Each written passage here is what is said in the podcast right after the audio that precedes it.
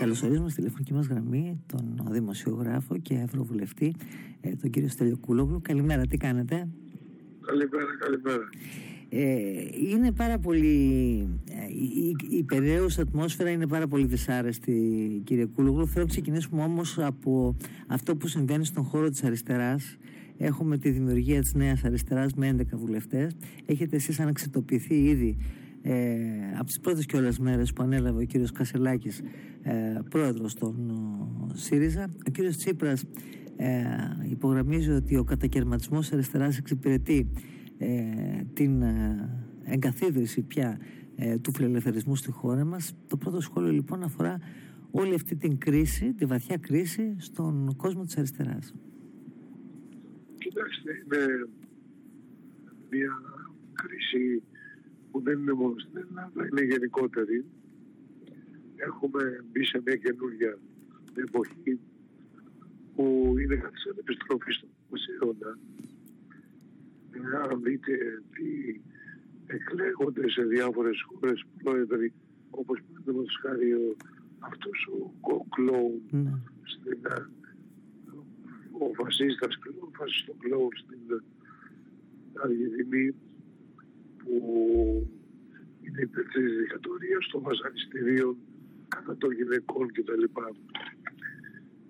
Ε, ετοιμάζεται ο Τραμπ να επιστρέψει στις Ηνωμένες Πολιτείες επίσης. Και σε αυτό, μέσα σε αυτό το περιβάλλον γίνονται πόλεμοι.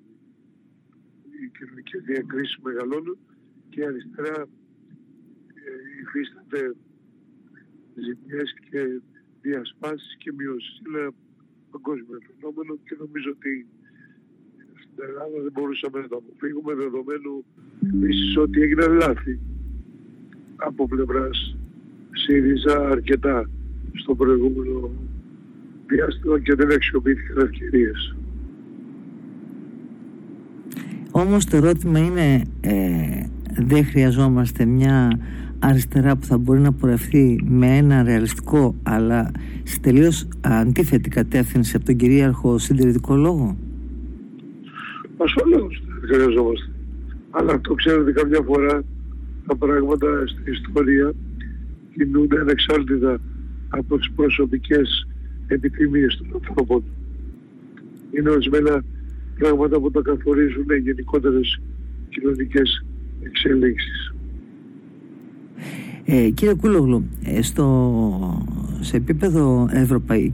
Ευρωκοινοβουλίου ε, πώς συζητάτε το θέμα του πολέμου στην Ουκρανία, πώς συζητάτε ε, το θέμα της γενοκτονίας στην ουσία των Παλαιστινίων ε, στη Λωρίδα της Γάζας και ε, πώς, η, πώς η, ποια θέση έχει η Τουρκία στα, στο τραπέζι του διαλόγου δεδομένου το ότι ο κ. Ερντογάν κυριάρχησε και στο πόλεμο στην Ουκρανία και τώρα με το Ισραήλ ε, σε επίπεδο λόγου και παρεμβάσεων.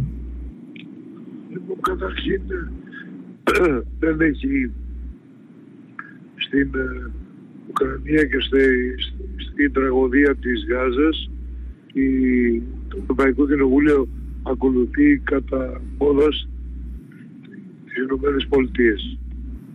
Ό,τι κάνουν οι Ηνωμένες Πολιτείες ακολουθεί δυστυχώς δεν υπάρχουν παρά ελάχιστες φωνές για μια διαφορετική, ανεξάρτητη, αυτόνομη ευρωπαϊκή πολιτική.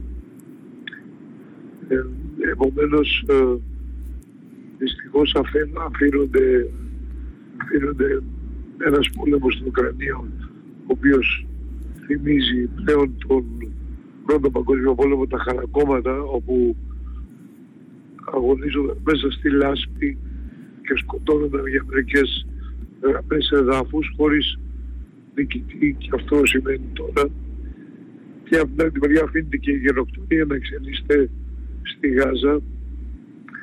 Ε, τώρα ως προς τον Ερντογάν ο Ερντογάν έχει αξιοποιήσει και τις δύο αυτές ε, σειράξεις για να καθιερωθεί ως μια υπολογίσιμη περιφερειακή δύναμη και το βασικό που χρησιμοποίησε πέρα από τη γεωπολιτική θέση της, της ε, Τουρκίας ήταν το γεγονός ότι δεν ήταν προβλέψιμο σύμμαχος. ήταν απρόβλεπτος σύμμαχος, λιγότερο δεσμευμένος.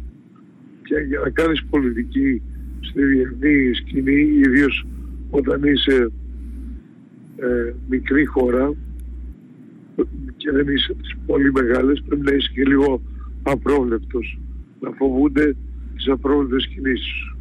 Εάν είσαι προβλεπτός σε όλα και ακολουθείς πιστά σε όλα, όπως ο κύριος Μητσοτάκης παραδείγματος χάρη, τότε δεν μπορείς να παίξεις κανένα ρόλο και ούτε να αυξήσεις το γεωπολιτικό σου και διπλωματικό βάρος. Ε, αυτή τη στιγμή η, η χώρα μας δέχεται πιέσεις και από τη Γερμανία να αυξήσει τον αριθμό των φιλοξενούμενων μεταναστών προσφύγων. Ε, γίνεται όμως όλο ένα και πιο πρόδειλο ότι και σε αυτό όλες οι ευρωπαϊκές σχεδόν χώρες ε, υιοθετούν ένα συντηρητικό μοντέλο. Σας προβληματίζει αυτό; Φυσικά. Φυσικά η, ε, με προβληματίζει πάρα πολύ το γεγονός ότι αυτή, αυτή τη στιγμή στην ε, Ευρωπαϊκή Ένωση κυριαρχούν ε, ε, δυνάμεις συντηρητικές οι οποίες είναι πολιτικά και ηθικά απαράδεκτες. Το λέω αυτό διότι πολιτικά δεν αναλαμβάνουν ε, την ευθύνη που τους αναλογεί για τους πρόσφυγες, για τους μετανάστες. Έχουν αφήσει την Ελλάδα και την ε, Ιταλία να το βγάλουν πέρα μόνες τους χωρίς ουσιαστική βοήθεια και ηθικά παράδειγμα γιατί έχουν προ... πολλές δυνάμεις τους πολέμους εξαιτίας των οποίων έχουμε τους πρόσφυγες στην Ελλάδα και στην Ευρώπη. Ε, αν σας ζητούσα δεν θα σας κρατήσω πολύ γιατί ακούω ότι βασανίζεστε προφανώς ναι, είστε κρυωμένος Έχω δυστυχώς λυπάμαι, συγγνώμη. Όχι, τι, όχι λίμωνο, προ Θεού, αυτά είναι ανθρώπινα. Απλώς θέλω να σας ρωτήσω, πιστεύετε ότι η Ευρώπη θα περιέλθει μαζί με την ύφεση που είναι πια εντός των πυλών και σε μια ε, εσωστρέφεια που θα αποξενώσει ακόμα περισσότερο ε, τις μη ισχυρές χώρες;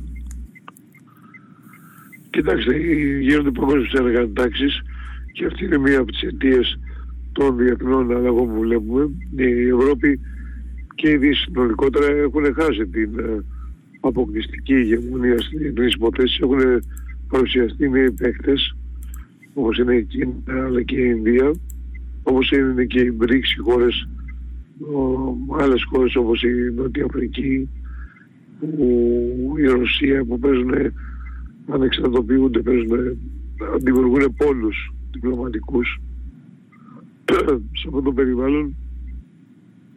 Η Ευρώπη, ιδιαίτερα η Ευρώπη, οι Ηνωμένες Πολιτείες ακόμα λιγότερο επειδή έχουν στρατιωτική δύναμη. Αλλά η Ευρώπη δυστυχώς δεν έχει καμία έχει χάσει την ε, δυνατότητα να, να κάνει μόνη της πολιτική. Λυπάμαι, δεν μπορώ να σας μιλήσω άλλο. Να είστε καλά, ευχαριστώ. Περαστικά εύχομαι κύριε Κούλογλου, να είστε καλά, γεια σας.